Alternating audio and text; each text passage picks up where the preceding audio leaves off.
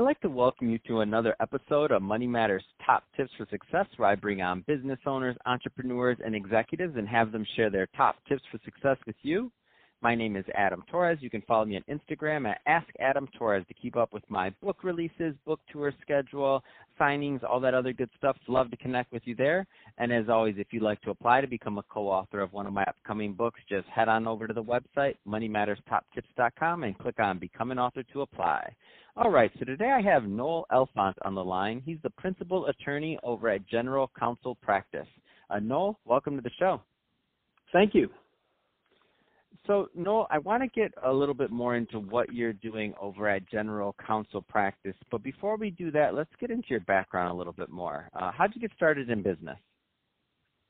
Well, after graduating UCLA uh, and having a roommate there who grew up in Chicago, uh, I decided to attend law school out here in the Midwest. Mm. Came to Northwestern uh, University School of Law, and then stayed in Chicago, working for one of those big law firms uh, for about five years before moving in house to a large consumer products company. It was a conglomerate known as Fortune Brands. Fortune Brands manufactured consumer products that you've all heard of Titleist, Jim Beam, mm-hmm. Moen faucets, Master Locks, Swingline staplers. It was a big, uh, old fashioned conglomerate. And after 10 years there, I moved on and eventually became the first general counsel for a publicly traded company known as Zebra Technologies Corporation. Zebra Technologies is a manufacturer and marketer of barcode and RFID technologies.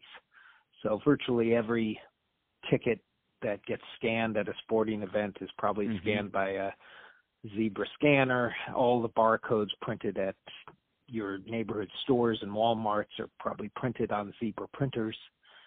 And that's the kind of business they're in. And that company, while I was there, grew from oh 350 million to about a, a billion and a half. Since I left, uh, I left there about eight years ago. Since I left, they've continued to grow. They're about a four and a half billion dollar company now. Uh, and I left there in 2009 and became the North American general counsel for a Swedish company known as De Laval. De Laval is part of the multi-billion dollar privately held Tetra Laval Group. And De Laval manufactures dairy farm equipment and also cleaning chemicals for the food processing industry. And then uh, I left that in January of this year and started general counsel practice.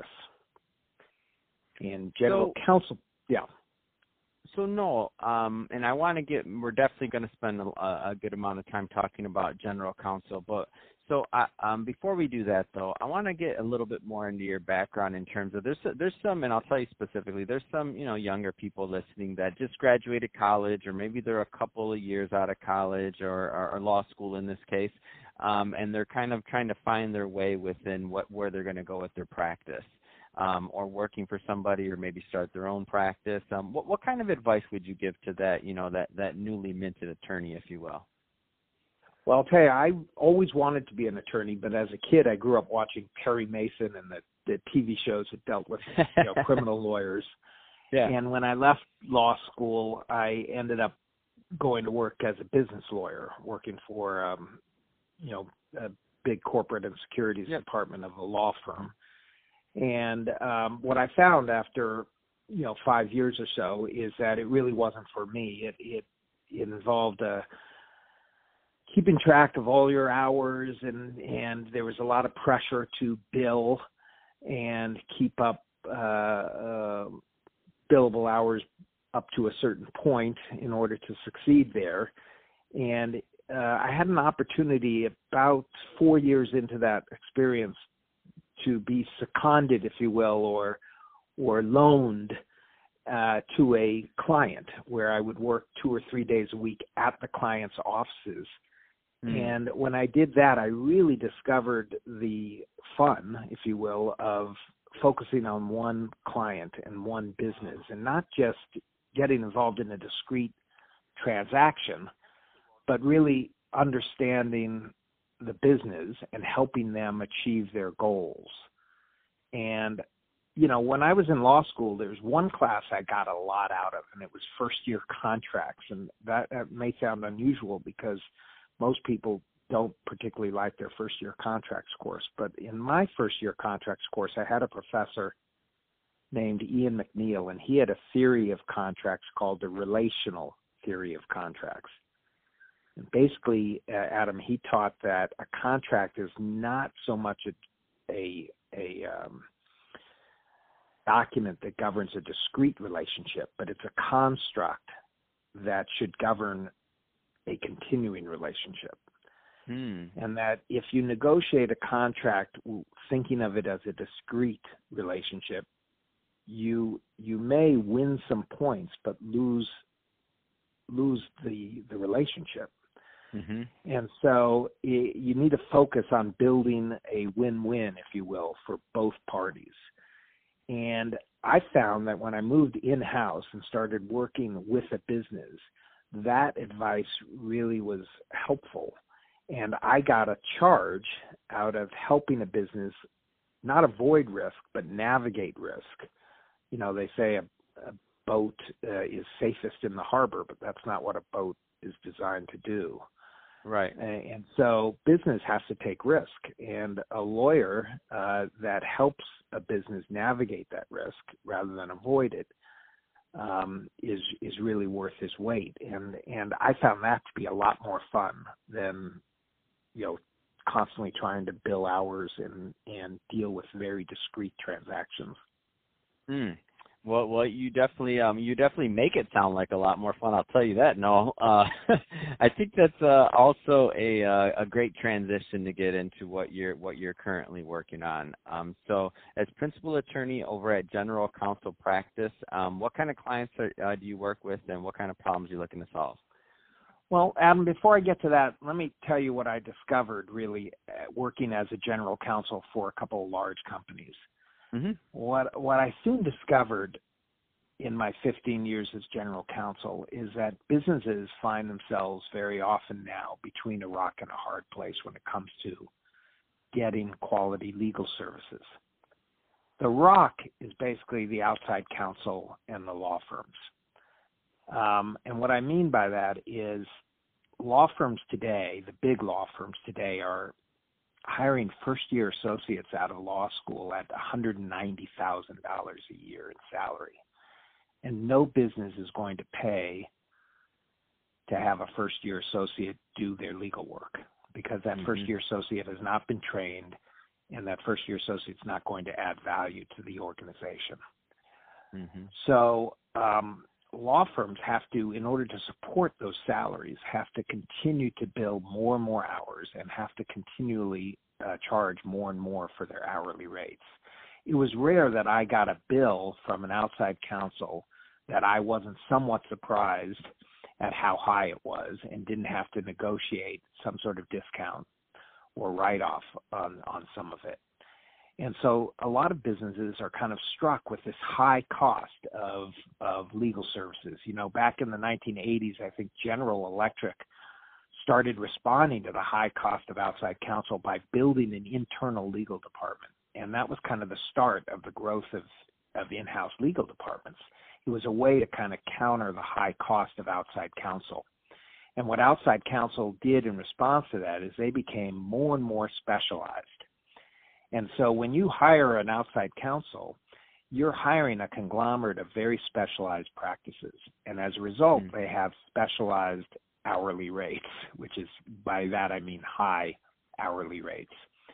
And these firms are very good when it comes to a critical piece of litigation, a complex mergers and acquisition project, a cross-border activity that or highly regulated uh, matter that you're faced with. And those high fees are well worth uh, the money that you spend because they're able to navigate those complex matters well because they're highly specialized in them. But as a general counsel, you often have a whole slew of legal issues that you're faced with that are kind of undifferentiated and don't really require a specialist. And by that I mean things like oh, your standard merger and acquisition, a small sale or acquisition, a an employment matter that comes up, intellectual property counseling, a commercial contract that needs negotiating, uh, corporate secretarial matters. These things don't require those high hourly rates that the outside counsel provides. So, uh, and general counsel always looking for ways to to kind of reduce those fees and save money there. That's the rock. Well, what's the mm-hmm. hard place? Well, the the hard place is that it's becoming more and more expensive to hire a lawyer in your business. A lot mm-hmm. of your clients may be in businesses, for example, that are growing and are rather sophisticated and are involved in in multiple markets, and uh, and yet they still are reluctant to hire an in-house lawyer and, and they're reluctant to do that for a couple of reasons. One is lawyers tend to be among the higher paid executives at a, at a firm. Mm-hmm. and uh, two when you think about what it takes to hire a lawyer like any other senior executive you've got salary bonus stock options or stock appreciation rights or other incentives and then you've got the benefits, including health insurance and all those things. And then typically when you hire an executive, you have a search fee that you got to pay on the front end. You probably have severance costs that you have to pay on the back end if you terminate that that employee. And so it's it's becoming harder and harder to hire a lawyer in-house to do some of this undifferentiated work that you don't want to pay the outside lawyers to do. Mm-hmm. So you're between a rock and a hard place what I also discovered against that backdrop is that there are a lot of seasoned general counsel in their mid 50s who have worked for years as general counsel of growing sophisticated companies who are no longer working for those companies but they're not hired by law firms because they don't have a book of business that they could bring to the law firm mm. and they're essentially aged out of their next general counsel position. You'll see that most general counsel are between the ages of, say, 34 and 55, but it's rare that a 55 year old will be hired as a general counsel. Mm-hmm. So, what I discovered is this large, underutilized pool of legal talent that's just sitting out there that can be leveraged for the benefit of businesses that find themselves stuck between this rock and the hard place. And that's where I have positioned general counsel practice. And so, what general counsel practice does is it provides seasoned general counsel to small and mid cap businesses that need a general counsel, but perhaps not on a full time basis. They need a fractional general counsel one that mm. could come in maybe 10 hours a week or 20 hours a week, one or two days a week, and for a fixed fee that can be budgeted. They know what they're getting and they're incented to call and use them because the meter doesn't run every time they pick up the phone. Uh, they can access that general counsel and get this broad experience, someone who is deep in experience and steeped in business judgment, willing to roll up his sleeves and actually do legal work, they could tap into that resource for a budgeted fixed fee and avoid the high, unpredictable invoices that typically flow from an outside counsel and also avoid all the costs and risk associated with hiring a full time employee in that role. Wow, that makes so much sense um, when you when you preface it that way, when you explain the market and what happens, and it's pretty obvious um, that that that there would be a um, um, an excess of talent out there like that, and it makes sense. Um, this is totally um, contrary, I guess you'd say, to the typical model. Um, so no, I man, I love I love that idea and how you came about this, and it was very organic. And I know that there's uh, quite a few people out there that um, would benefit from it from both sides. So meaning the counsel that are experienced and now undervalued because they don't they haven't worked for they don't have a quote unquote book of business to bring to another um, law firm. So now they either um, even though they have all of this experience, but they've never really had to build that book, so to speak, because um, they're working for a large company. So now um, you look at it and they have all this work and experience. And oh man, I love I love the problem that you've solved and that you're working on with your um, with with the company. So what kind of um, so what kind of matters? Just to put a little bit more um, context to it, now that we know the business model and what you're doing, what kind of um, matters would you argue would be appropriate for um, you know business owners that may be listening to this podcast now to call general counsel for? Well, you know, business owners find, especially in a growing business, they find themselves um, tackling a whole broad array of legal issues that typically crop up that are kind of thorns in their side. Um, you know, any growing business is going to have employees, and with employees come often uh, a lot of issues hiring, firing, training. Um, you've also got typically with growing businesses intellectual property um, issues that pop up.